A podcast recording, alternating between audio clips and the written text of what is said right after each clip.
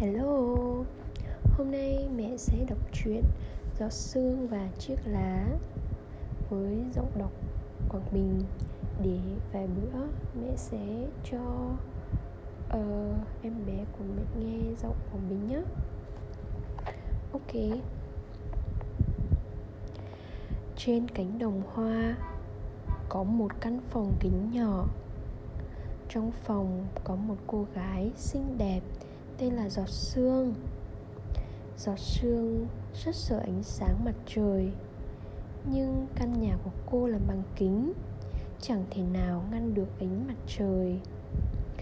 Giọt sương đành phải nhờ đến Sa Tiền Thảo. Anh Sa Tiền Thảo ơi, lá của anh to, xin hãy giơ cao những chiếc lá của anh lên, che cho căn nhà kính của em với. Sa Tiền Thảo chớp mắt. Nó đang chuẩn bị chơi đánh nhau với gió. Những cái lá ấy đều là bằng bàn tay của nó. Đi chơi mà không có bàn tay thì chơi làm sao được. Sa Tiền Thảo liền giơ bừa một chiếc lá lên và nói: Chà, em nhìn xem, dáng người anh thấp bé thế này, làm sao che cho căn nhà kính của em được. Thế này đi, em đi tìm cho anh cỏ đuôi chó nhé.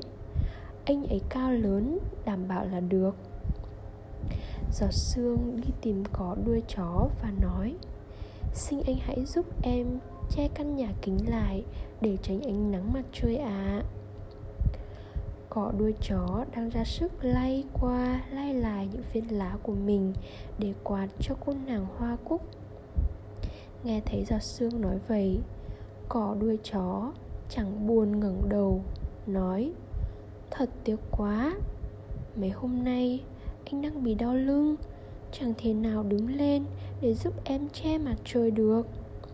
Tốt nhất em nên đi tìm chị Diên Vĩ mà nhờ nhé. Giọt sương lại cháy đi tìm hoa Diên Vĩ. Hoa Diên Vĩ đang bần trang điểm để lát nữa các chị bướm còn đến phỏng vấn. Đón các chị bướm đến phỏng vấn là một chuyện đại sự. Nó còn tâm trí nào mà nhận lời giúp Giọt sương. Mặt trời càng lúc càng chói gắt. Căn nhà kính của Giọt sương bị hun nóng lên. Ôi chao, không hay rồi. Giọt sương đang ngày một khó thở. Ở trong căn nhà kính ngột ngạt, mặt của Giọt sương đỏ bừng lên, toàn thân co giật. Em Tử Đinh Hương nhìn qua nhà kính, thấy Giọt sương như vậy, liền vội vàng sơ những cái lá của mình lên để che ánh mặt trời cho Giọt sương. Nhưng lá của Tử Đinh Hương nhỏ quá, không thể nào che mặt trời được.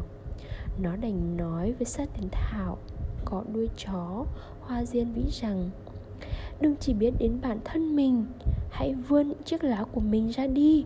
Không cần nhiều đâu, chỉ cần mỗi người chịu vươn ra một chiếc lá giúp Giọt sương che nắng, sẽ không ảnh hưởng gì đến việc của các anh chị đâu.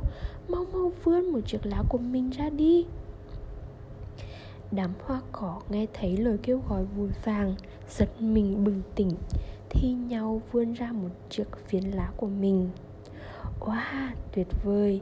Mặc dù chỉ là một phiến lá, nhưng hợp lại đã tạo ra một lớp lá dày đặc che kín căn nhà kính. Giọt sương đã được cứu rồi. Cô bé từ từ trở lại bình thường, nhìn mọi người và cảm kích nói: Cảm ơn mọi người.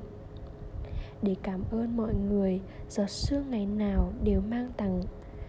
ngày đều mang tặng cho hoa cỏ hàng ngàn hàng vạn giọt sương của mình. Đừng tưởng giọt sương chỉ là một giọt nước thôi nhé. Hãy nhìn kỹ mà xem, mỗi giọt nước này đều chứa đựng tấm lòng của giọt sương dành tặng cho mọi người đấy. Câu chuyện của mẹ đến đây là hết rồi. Cảm ơn tất cả mọi người đã lắng nghe nhé.